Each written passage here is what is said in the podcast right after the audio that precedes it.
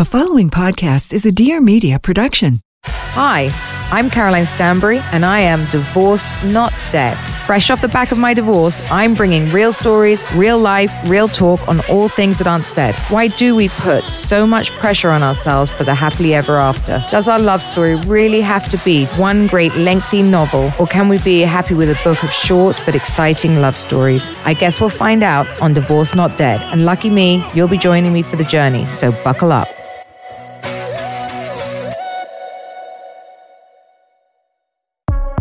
I'm Dr. Deepika Chopra, the Optimism Doctor, and this is Looking Up, a place where you can expect to find raw, transparent storytelling. Listen in to learn real science based techniques to cultivate more optimism, resiliency, and authentic joy from artists, athletes, experts, and many more. I am sure many of you have heard of mindfulness. Some of you may even practice it. A lot of you may have questions on why it's beneficial how it can improve your life, and what might be the best way to actually strengthen this very important skill so many people are talking about.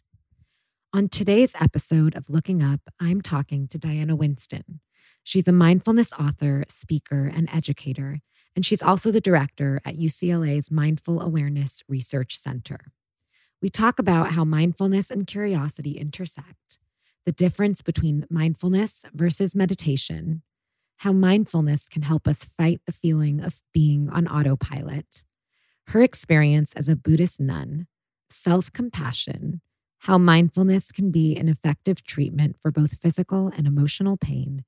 And she even takes us through a natural mindfulness awareness exercise the way that looking up works is we start with a rapid fire style questions. Um, okay. Um, just as a way to get to know you a little bit more intimately and for people and myself to get to know you kind of past just the amazing work you do, but also just you as a human. So, mm. is there a book that you have read that has actually changed the way that you live your life?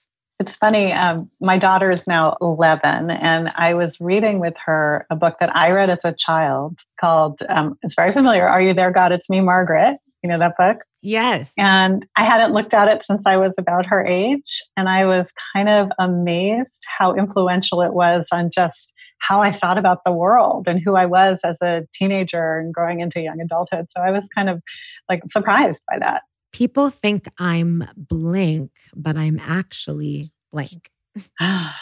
people think I'm peaceful all the time, but I'm actually a lot like everybody else. so, use three words to describe yourself as a teenager, like in your high school years. I would say slightly nerdy, bookish, creative. Hmm. When is the last time that you cried? Hmm. I think earlier today when I was reflecting on the state of the world and mm. social, racial injustice, pandemic, the loss. Yeah. Yes, it's a lot. Mm. Okay, last one. What are three things that have brought you joy today?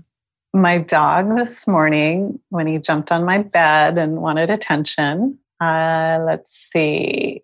My daughter gave me some joy, and we were watching a really cool episode of a show she loved called The Babysitters Club. oh my gosh, is that still is that like a I mean, I read The Babysitters Club when I was a kid. I didn't know that was like ah, oh, that's amazing. So no, they redid it. They um, updated it and they redid it in a like a series, ten part oh, series, cool. and they really made it very like politically, socially aware and Great. very diverse. And they changed it all up, and we had so much fun that is so cool. I have to check that out. um, so jumping right in to mindfulness, mm. because you are a mindfulness expert. And as I was sharing with you earlier, I kind of found my way into mindfulness through Thich Nhat Hanh and through my time as a grad student at UCLA and through Sue Smalley and Dr. David Feinberg, who are my mentors, and the Mindfulness Awareness Research Center, which you are the director of, right? The education director. The education director mm-hmm. um, currently. And being an expert in mindfulness, and I know so many of us have obviously heard the term, many of us have started a mindfulness practice, but there's a lot of us, I think, out there that even though they've heard of the term, they may not exactly know what it is. And so, just in like a very as simple or as complex as you want to get, I would love you to describe what is mindfulness. So, the definition that I use is paying attention to our present moment experiences with openness and curiosity and a willingness to be with that experience. So, it's really about how can we be in the present moment. If we were to check into our mind at any point in the day, we're lost in the past, lost in the future, worrying about things, planning things, replaying, obsessing, going to great catastrophizing. So, mindfulness is this invitation back into this moment to be here with what is with an open and curious mind. I love that. So, the part on being in the present moment is just as important as looking at that present moment with this curious mind and sort of from a non judgmental perspective. Does that sound right? Yeah. Yeah, I use I say willingness to be with what is. Some other mm. people say non-judgmental. It's the same mm. quality, this sort of accepting what is quality, non-judgmental, meaning I mean, people judge all the time, so that's why I don't right. use that language because then they think if they're judging, they're doing something wrong. Right. But really, just note it. Oh, my mind is judging. That's okay. There's judging there.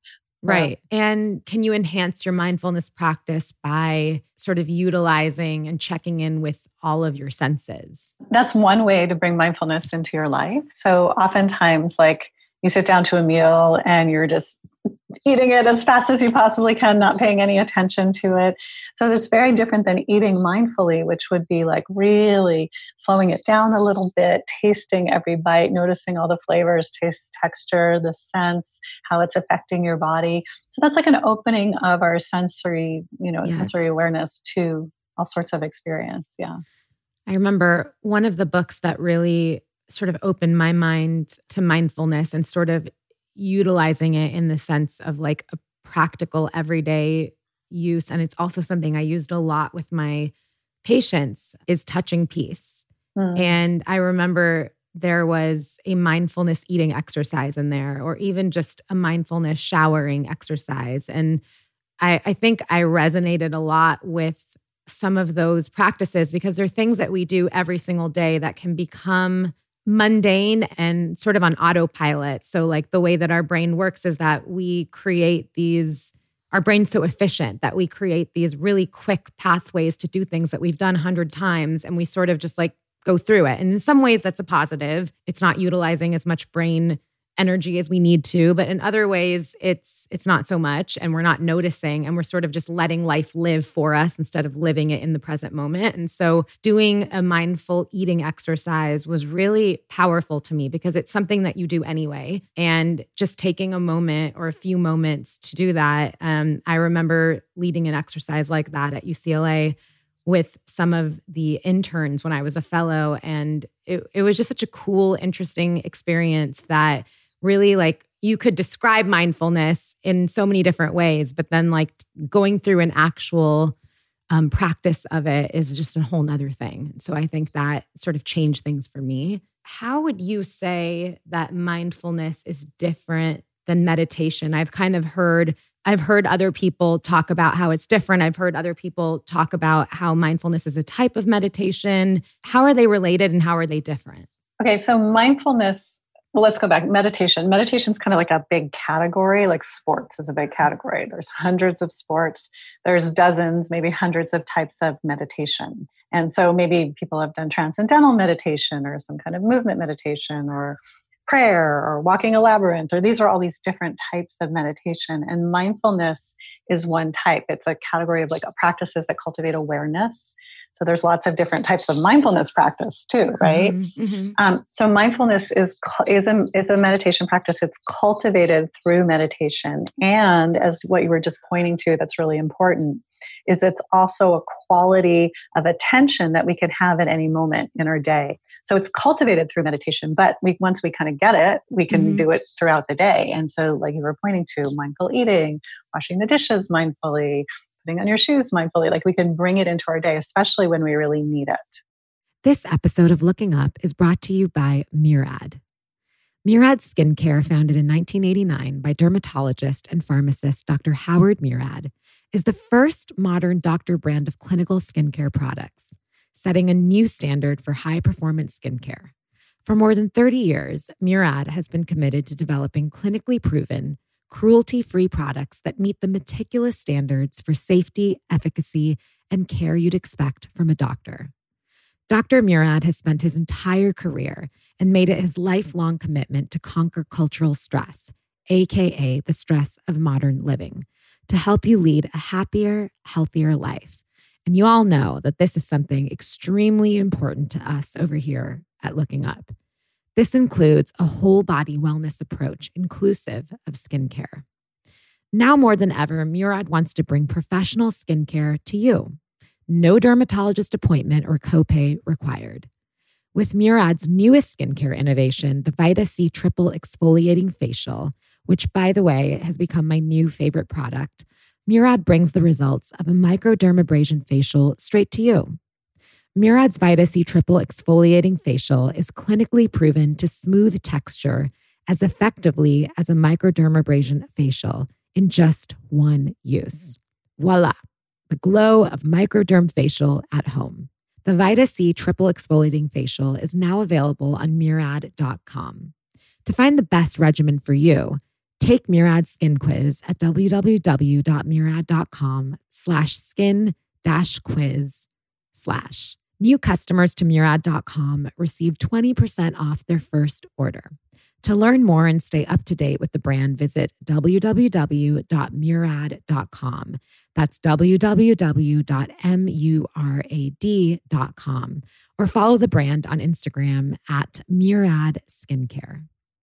So, would you say that when we start practicing it sort of throughout our day like that, at some point does it become, I don't want to say like unintentional because I think there is an intention to do it, but at some point with practice, it kind of becomes something that you just do on an easier level that doesn't require like I'm going to sit down and have a very mindful practice experience right now? Is it something that can kind of just when I eat my breakfast, if I do it enough, like I'll start to just do it?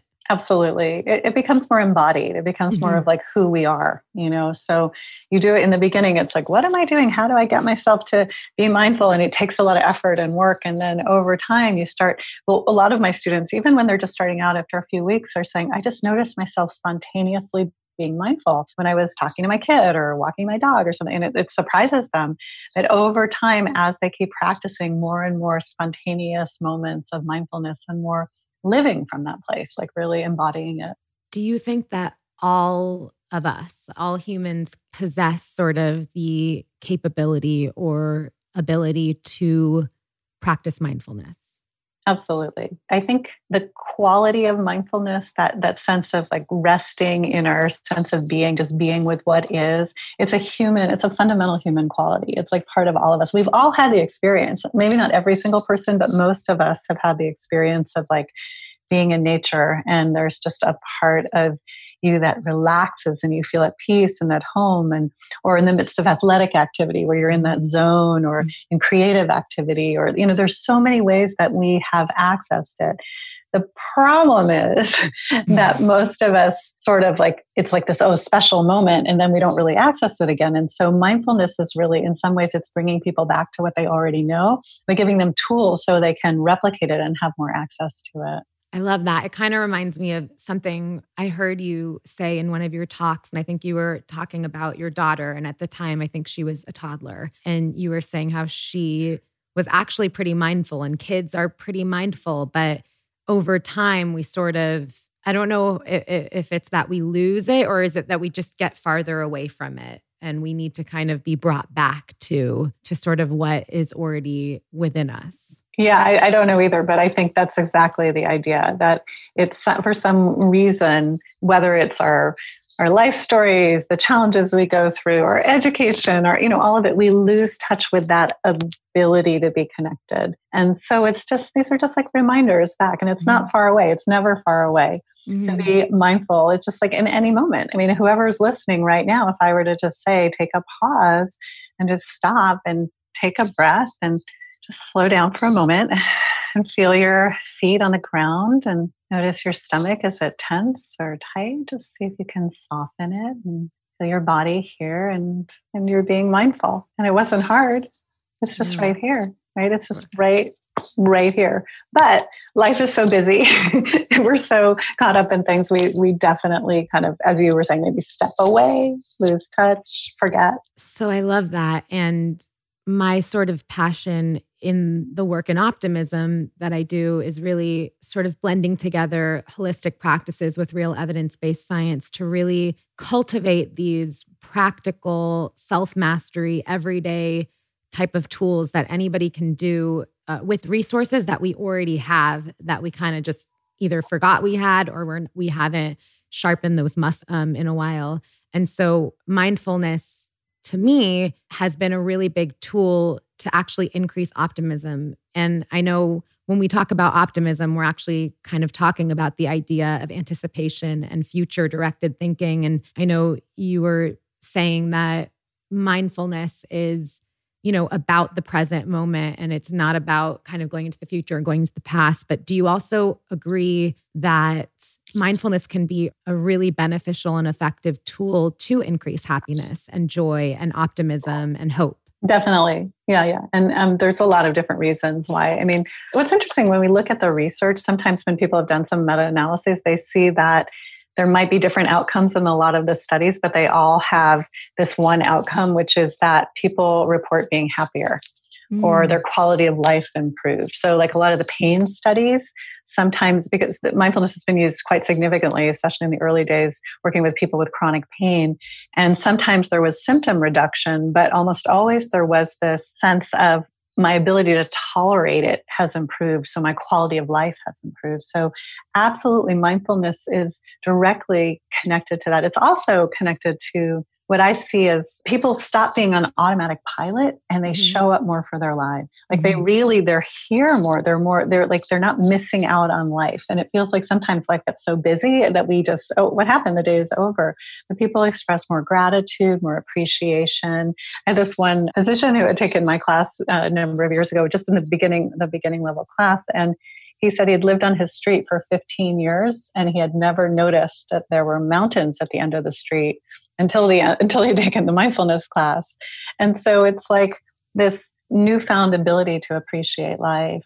And and then the last thing I'll say is there's a lot of associated practices with mindfulness. They're not mindfulness per se, but they're mm-hmm. like we do practices that cultivate kindness, that cultivate generosity, that cultivate compassion. And so these are also developing, cultivate joy. I mean, there's deliberate practices you can do to cultivate joy you kind of have talked about that mindful there's a lot of different types of mindfulness practices i have so many questions about this but one of the questions that just popped up for me is do you have a favorite type of mindful practice and maybe you've gone through a favorite in different times of your life but right now do you have a favorite mindful practice that you sort of ritualize or do every single day well, I try to meditate daily. I don't always do it, but I try to do it. And I usually, I've kind of there's something I've done for so many years that the second I sit down to meditate, boom, I just start noticing my body, my breath, and being present in this present moment, like just right away. But then, then it can shift from there. And so, one of the things that I became interested in was teaching. There's a lot of ideas out in the kind of public domain that mindfulness is pay attention to the present moment. Your attention wanders, you bring it back. Mm-hmm. And this is so you're noticing your breath, your attention wanders, you bring it back. And this is actually this is a great way to meditate. It's really helpful. It develops, it cultivates attention, it cultivates persistence. It really teaches us present moment awareness. But there's also a lot of practices that are not so well known that are more about relaxing into the awareness that's already present. And i call it natural awareness because it's really it's really what we were pointing to earlier this kind of natural quality that's inherent in all of us. And this mindfulness is less like working so hard to be mindful and more just recognizing the awareness that's already here. And it's a more expansive spacious relaxed kind of awareness, mindfulness. And so, um, and that's what I've been teaching a lot in the last number of years and really love to practice myself because I find it to be just this real healing balm in this time. It's like accessing the fundamental goodness inside ourselves, this fundamental self sense of well being. And because the world is so crazy right now, we need to have these mm-hmm. resources mm-hmm. inside ourselves. So, can you give us an example of a natural awareness? Practice that we could all do right now? Sure. Okay. Yes, I need this. So, so, just just wherever you are and wherever people are listening, uh, if it's possible that you can close your eyes if you wish or not, and just just settle back and take a breath or two, and maybe take a moment to reflect on a time in your life when you felt exactly what we're talking about the sense of ease, a sense of well being, uh, just a, at home in yourself. And this could be when you were in nature, when you were doing sports, when you were with a dear friend, with a baby, with a pet. Doesn't have to be a dramatic example, it could be something really, really simple. Just see if you can remember that time. Where were you? What did you hear and see, smell, taste? And what did it feel like in your body? What did it feel like in your body, this sense of being at rest, at ease, open, spacious, connected? And just take another breath and soften your body and allow that feeling to be here, to be present for you. See if you can notice what it is that is here the awareness that's already present. It's already present. It's just right here for you. And then whenever you're ready, we'll keep going with our conversation, but gives you a taste. You can open your eyes whenever you feel like it. That felt really good. I do this type of practice a lot. I guess I didn't know that's what it was. I sort of I, I teach visual imagery and sensory based visual imagery and that is sort of in my in my practice but i don't often get to sort of go through it with somebody else mm. kind of leading me through it. I'm usually the one leading it and so i think it's been and i and i promised myself especially at the start of everything going on this year that i was going to start to do a little more of the things that i teach Uh-huh. And of course, that's tough. but I realized right now that it's been a little while since I have kind of gone in and gone there. And I, I don't know if anyone else out there had a similar experience, but I started sort of wanting to change where I went multiple times. Like mm-hmm. at first, the first thing I thought of was just today. I guess a lot of firsts in a long time have happened today, but I did a little bit of yoga outside today because my family was just like, we're really worried about you. You are working really hard right now. And we have a tot. My husband and I work are working from home like so many people out there, and we have a toddler. And it's a lot. Like this whole time is a lot for many different reasons. Um, but one of them for us is I feel like this whole pandemic kind of got branded at the start as this like the big slowdown. And like, oh, you can utilize this time to do all these things that you have always wanted to do and you know take the time to really slow down and maybe pick up some some new practices. But for some of us it has been the exact opposite. And you know without childcare and other forms of help and having to do all the things we were doing anyway but then extra things and you know just not even having a moment to take a few moments to breathe. I did a little bit of my parents were like, you literally need to do this. We will help you. Just go outside and like do a little bit of yoga. And I did. And the first thing I went back to was this morning laying on a mat outside. And what I saw above me were palm trees swaying, just the le- just the leaves, because I hadn't laid on the floor outside mm-hmm. and looked up.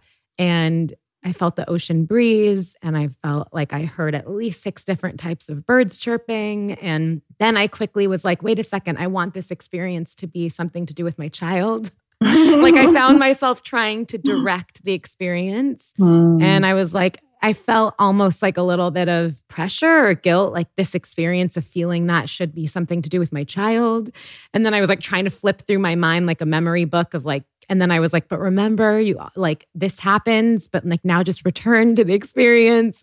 And then the last thing I went to was, you know, a moment that was from when I was dating my husband. And it was in his apartment such a long time ago in Hollywood. And we were sitting in front of a crackling fire and it was wintertime and his room was an absolute mess. And it was just so comf we were literally laying on the floor which is interesting that I went through a lot of laying on floor experiences. Mm-hmm. But even though I went through all of that, and I know it takes practice, it's like so interesting because this is the type of stuff that my clients will tell me, and then I'll walk them through what that is and how it's totally fine.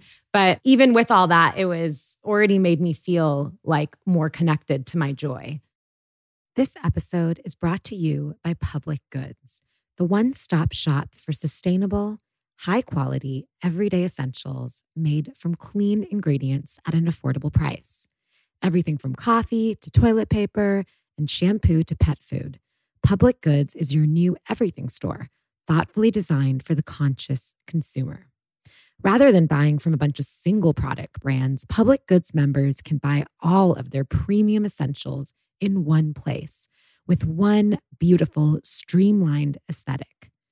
Public Goods searches the globe to find clean, healthy, eco friendly, and innovative products. Some of the products that we're really loving here at our house is the all surface cleaner, the lavender sanitizing hand wipes, the hand soap.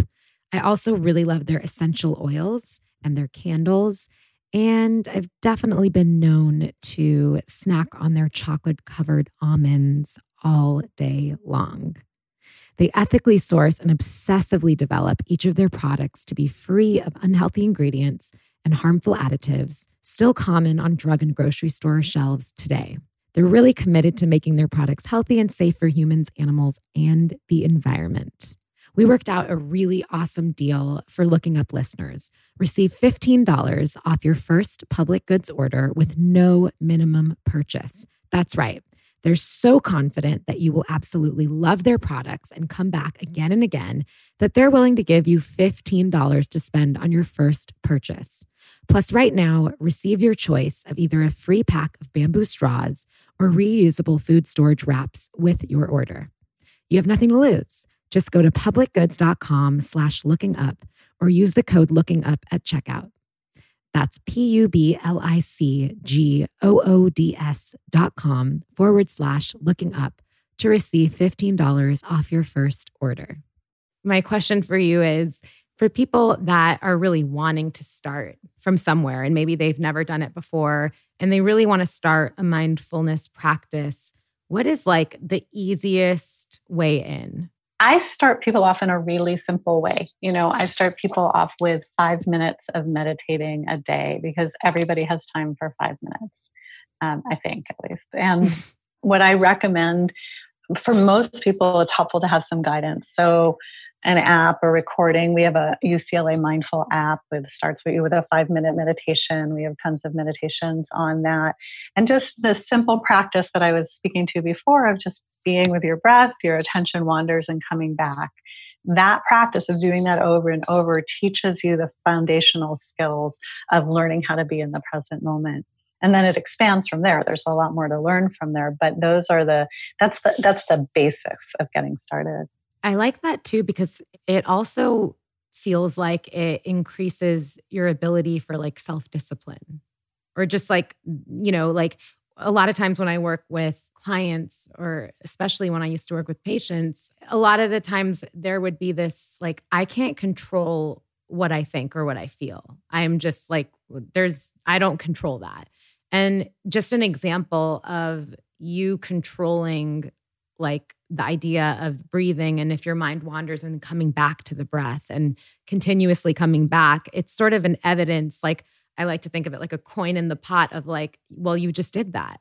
And sort of this building of self mastery and confidence in your ability to harness these tools and these skills and how I think after enough practice of it you start to probably do them in other ways in your life you know that actually change the way in which you are living your life and so I think those are so powerful and even though it's a simple thing that maybe like you start with I feel like it's these really simple practices that are like life changing I always try to do five minutes. I, I, say that too. Like uh, in the morning, my husband and I would do it together, and we've fallen off the the wagon a little bit right now. So that this conversation just reminds me to get back on, and and that's kind of okay too. We're gonna fall off sometimes, but I love. I just keep coming back to what you said about it's not that far because I think sometimes when you do practice something like this and then you haven't for a while, you kind of just feel like it's like exercise. Like oh, I haven't exercised in so long now; it just feels too far and how can I get back on it? But literally, this can be like, I just did a practice with you and I'm already back on. So that's so beautiful. When you went to Burma and you became a Buddhist nun, which mm-hmm. I want to hear more about, but particularly, how did you navigate sort of the silence and self reflection while you talk about having this like very, very fast running mind? And I guess that's really just applicable to all of us right now, especially. But how did you at that time? And what was your experience there? and what led you to that? um, yeah, so this was a number of years ago, but I I had been meditating with a teacher, a Burmese teacher. I mean, I'd been practicing. I started meditating in India and then Thailand, and then I came back to the States and started doing meditation retreats of long periods of time, like a couple months at a time in the United States. And then I met this Burmese master who was like my teacher's teacher, and I started meditating with him. And he would say, Come to Burma, come to Burma, you can be a nun under me. Now, in the Southeast Asian Buddhist countries, you can ordain as a monk or nun for a short period of time. You could do a day, a week, a month, a year, a lifetime. You know, it mm-hmm. doesn't it doesn't matter, whatever you want. So I just suddenly got, not suddenly, but over time, got excited of the idea of I could practice in the original form that it was done, that had been done for countless, countless, you know, centuries, right? And so I decided to go and I went to the monastery where my teacher was and I he wouldn't let me ordain right away. He said to me, actually, in response to what you're saying, he said, Your mind is not stable enough. You meditate for a month and then I'll let you ordain. So what I did, what it meant by ordaining was that I shaved my head and I wore robes and you could only eat two meals a day before 12 o'clock. And I had to give away my possessions, which I didn't do. I put them in storage. and I um, lived this life for this year where I practiced meditation all day long. So I devoted my life to to this practice that I loved so much that I found so tremendously interesting and helpful. But, anyways, that's a little bit of it. I'm happy yeah. to answer more. Well, I think I'm so interested in how did you bring that sense of calmness back into your life when you've returned to the States and your sort of more fast moving life as it is? How do you bring that calmness back when you're not at a monastery? How do you bring that in and, and manage sort of life while living in the life that you're living in and like mm-hmm. dealing with things like 2020? yeah. No, that's a like really important question, right? Yeah. Um, because it's easy to go away from it all and meditate. And right. even though I will say when I was there, it wasn't like it was all blissful or peaceful no, or something because you, take all. your mind with you wherever you go. And so I was lonely and I got sick and I had a hard time and I had to learn self compassion because I wasn't very compassionate to myself. But when you're in supportive conditions you're going to have your mind can is going to be one way. So a condition this condition was i removed myself completely from my regular life. I stopped my job. I stopped i didn't at that point have kids or anything. You know i just was in this isolation in a community totally dedicated to meditative practices. Right. And so because i was in those conditions my mind went deep into my meditation and it was profound. And what happened there, there were transformative things that happened that I think changed me so that when I came back, that was just like a new part of who I was. So, just to say, those tools are what's helping me survive the pandemic and teach mm-hmm. others. It's that the ability to regulate my emotions, the ability to know myself, the equanimity, the even mindedness and balance that I feel is at the core of where I am in the world right now. Like that is what is helping me survive. It doesn't matter that the that um, I'm not in the monastery. I really feel though that mindfulness awareness practices or things like that actually are amazing ways to shift your mood and your experience. And it can literally shift in a matter of seconds. And even if you even if it only lasts for i don't know it shifts you and lasts for the next half hour but then what's so cool is that you can do it again and i just think that it's been a really powerful tool for at least me and my family. And i'm really hoping that the listeners out there can hold on to that. And and even if it's you know something that is 15 seconds i promise. That's been my whole new thing for this whole time is that and i really started in motherhood but there's no time that's small enough to do something. Mm. and you know if it's for me I, I, people that follow along or have heard me they know that i use music and dance a lot to mm-hmm. get lost in the moment and if it's half a song or a quarter of a song or if it's doing a breathing exercise or a mindfulness awareness exercise or a natural awareness exercise, even for 20 seconds, 30 seconds, like those seconds seem short and seem like they wouldn't be a big deal, but they literally shape my entire day. And they like are the only way that I I can keep going.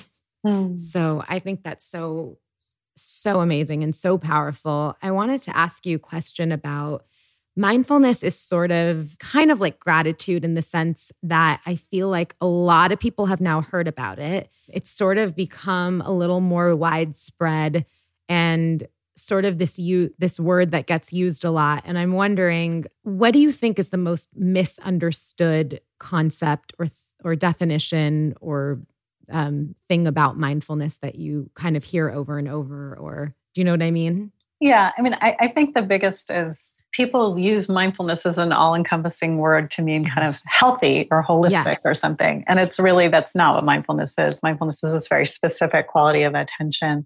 So when you hear someone like i'm a mindfulness Insta- instagram influencer and here's my mindfulness today. I ate a bowl of you know hemp cereal and chia seeds or something. That is not mindfulness. That is i don't know that is whatever but i mean it's not bad. It's just not mindfulness. Right. so i think that there's in as it gets popularized yes. it, it loses some of it. And i don't like there's certain aspects of it as it gets it gets commercialized. Mm-hmm. um, i worry about people who are not qualified teaching it. So I've done a lot of work in trying to create standards for the field, to professionalize what it means to be a mindfulness teacher because right now anybody can just set up a shingle like I took a weekend workshop and I'm now I'm teaching mindfulness and that's not really no other field do we do this. So you would be surprised. yeah, okay, many fields. I mean, I felt I totally like um, I don't practice traditionally anymore, but you know, as someone that has a doctorate in clinical health psychology and and you know all the training and all the hours and and all of it, you know, anyone can kind of just be like,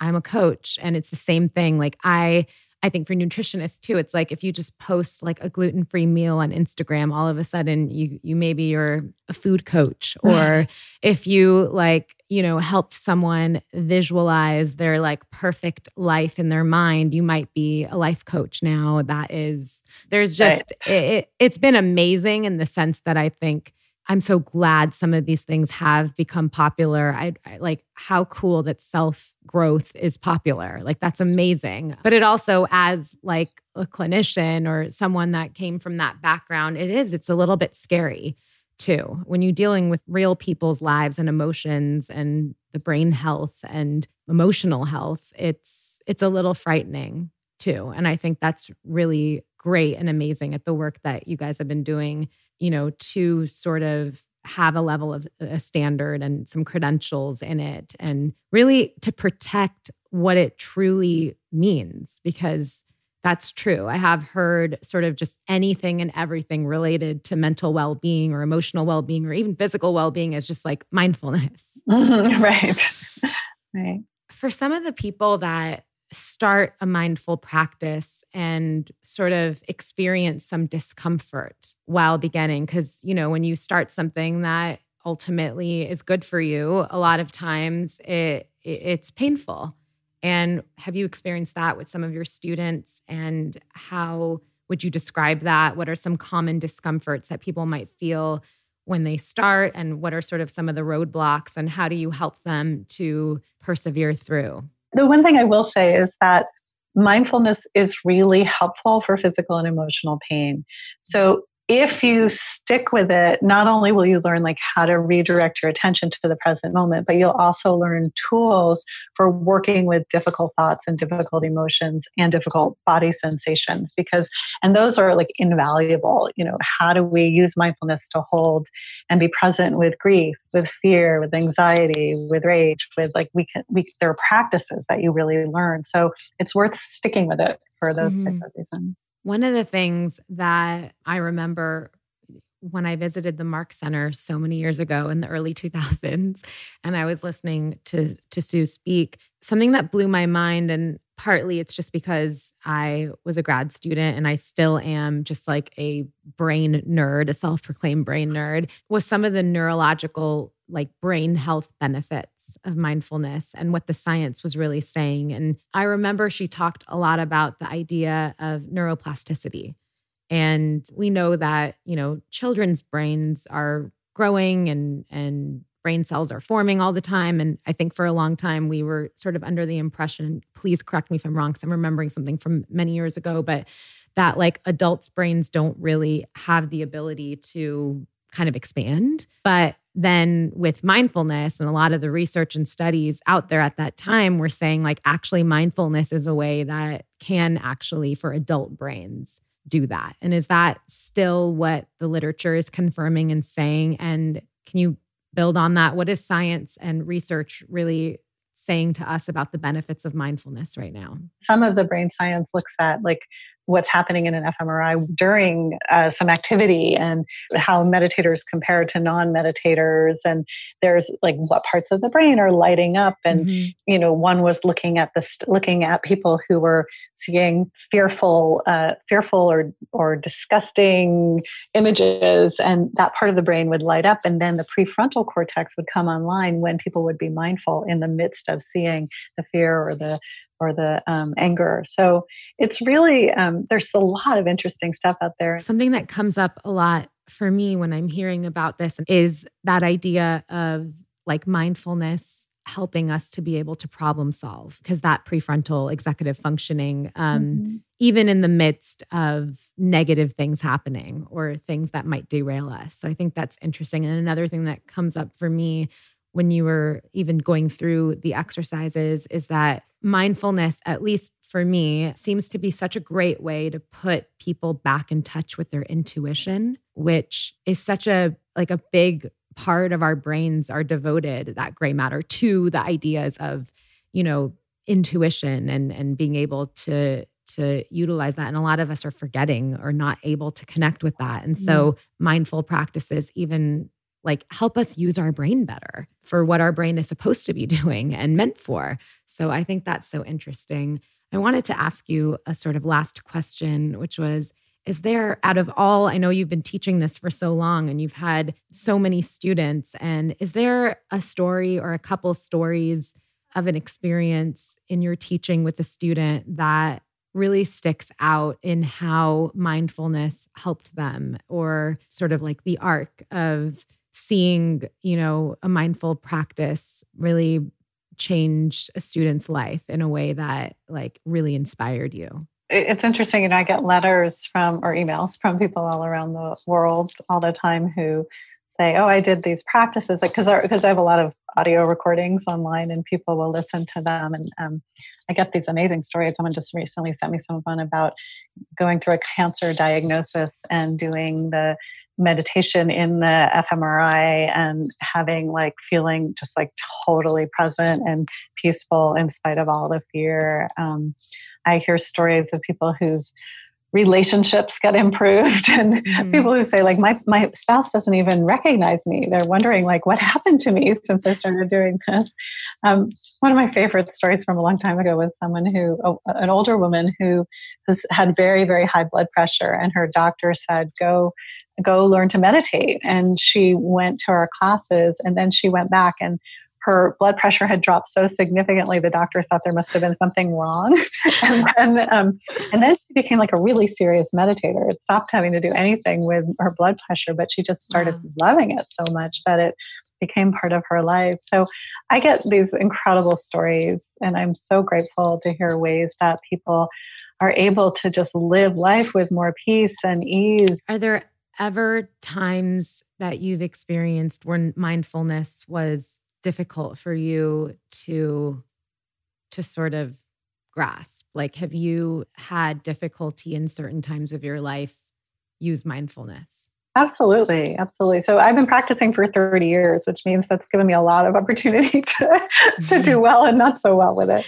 Yes. Um, and my time in Burma was really hard because I was working so hard at it, at it, and I didn't find this quality of this natural awareness like that wasn't present. It was more like if I can work harder, then I'll succeed at meditation versus just learning to rest in the present moment. And I had to make a really big shift so from like a goal orientation to a non goal orientation.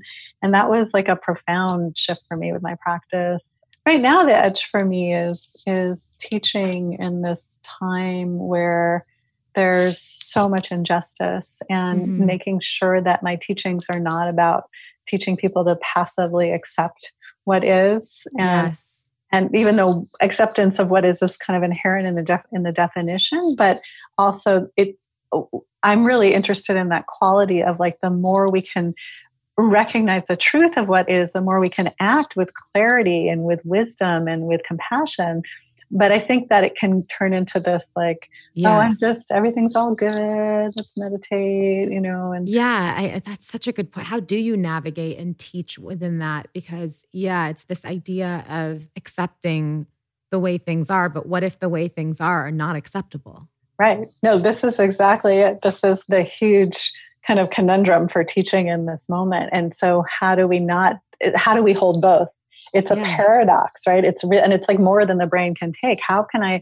How can I accept this? But this is not acceptable. That's really you just said it. And to answer your question from before, this is something that I'm really deeply grappling with, so that I can more and more teach it. And I feel like I'm in a big learning curve with it in a whole new way. But I think it's not about either or. It's about both are true. Mm. And we need these deep inner resources to be able to handle what is and to step forward and fight for justice or mm-hmm. you know speak truth to power or whatever it is we need but but to doing it from a place that's so profoundly resourced and it that and it, and is willing to be with what is and th- well there's this famous quote that's that's um, from a zen master he says things are perfect as they are and they could use a little improvement Mm. And so it's both like it's it's holding both true, even though I mean that's certainly a huge understatement, but mm-hmm. it's, it's very interesting. Yeah. Yeah, it's a huge conundrum and sort of I, I think it's interesting how you said it's almost too much for the brain to process yeah. within that. Through this learning curve and as you're going through it, when you come up with some great ways to sort of teach people to accept what is and then also to work through and fight for what is unacceptable, please follow up and let us know what okay. you're doing. because that is the big thing right now. And I think everyone needs to put their heads down or look within and try to literally answer that because that's that's what's going to help us through. Mm. So please share that with us. I wanted to ask you one last question. Um, what is looking up what is something that you can share with our listeners? I know I'd love for you to share a little bit about your book, The Little Book of Being, and also your involvement in the International Mindfulness Teachers Association, and then anything else that, you know, you're working on right now or in the future that we can check out. So, what's looking up? I'm best found and what my work is through the Mindful Awareness Research mm-hmm. Center and we're we're you know we've had to transition to virtual like everybody else and we are doing a lot of interesting things online. Like i just led a four day meditation retreat online where people practiced from their homes and even in the midst of their toddlers and their mm-hmm. their jobs. And um, and that seems to me like a really interesting place because i used to take people away like i did in burma. We would go to a beautiful center and meditate but finding and are they doing it all day? Yeah. Mm-hmm as much as they can. Right. Yeah. And the people who are quarantined alone, I mean, it works mm-hmm. great. For people who yeah. don't, we figure out how to make it make it work. You know, how to make it work in the midst of life.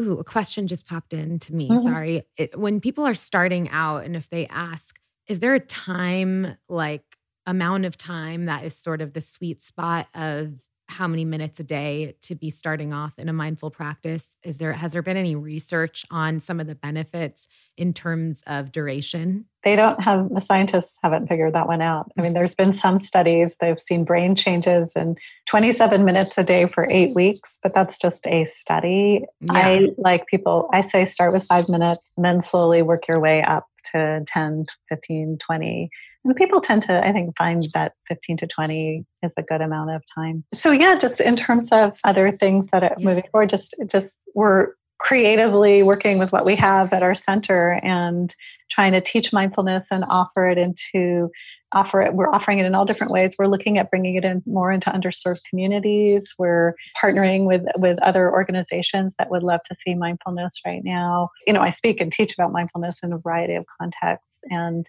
you mentioned the IMTA, the International Mindfulness Teachers Association, which is the project I mentioned before, where we're really trying to build the standards and mm-hmm. professionalization mm-hmm. for the field. I've been training mindfulness teachers for the last 10 years, and that's a really important thing for me so that the field is filled with people who are really wonderful, qualified, and you know, serving the, their communities. And then you mentioned my book, The Little Book mm-hmm. of Being, which has all those glimpse practices. So if you're interested in natural awareness, that's what that Little Book of Being is. And yeah, I can't wait to get my hands on that one. And I'm sure a lot of the people out there too that just want a place to start from and have sort of a little bit of time, not a lot of time to start with. And these glimpse practices sound perfect. So it's called The Little Book of Being. And um, you can also find Diana at the MARC Center, the Mindfulness Awareness Research Center at UCLA. And the last thing that we do to close up looking up is I, I wish we were together because then you would pick your own card. But I have each of my guests pick a card at random. I'll pick it for you from my own Things Are Looking Up Optimism deck of cards.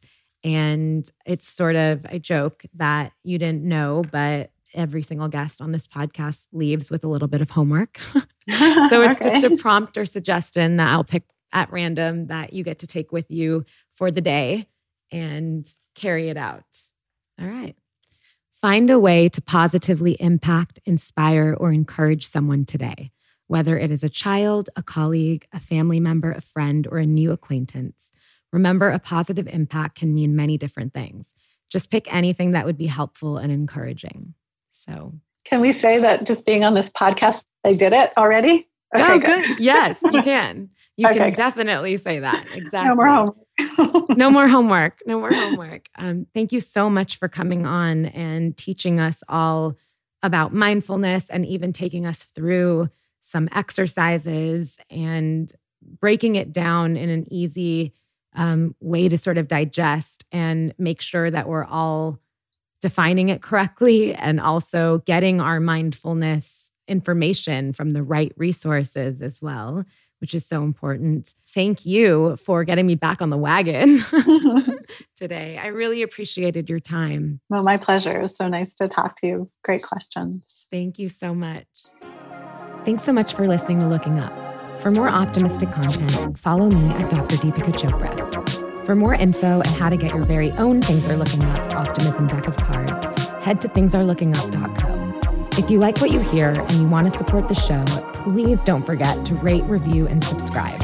Our theme music is Me and Sade by Tommy, courtesy of Terrible Records. I'm your host, Dr. Deepika Chopra, and I'll see you next Monday for your weekly dose of optimism.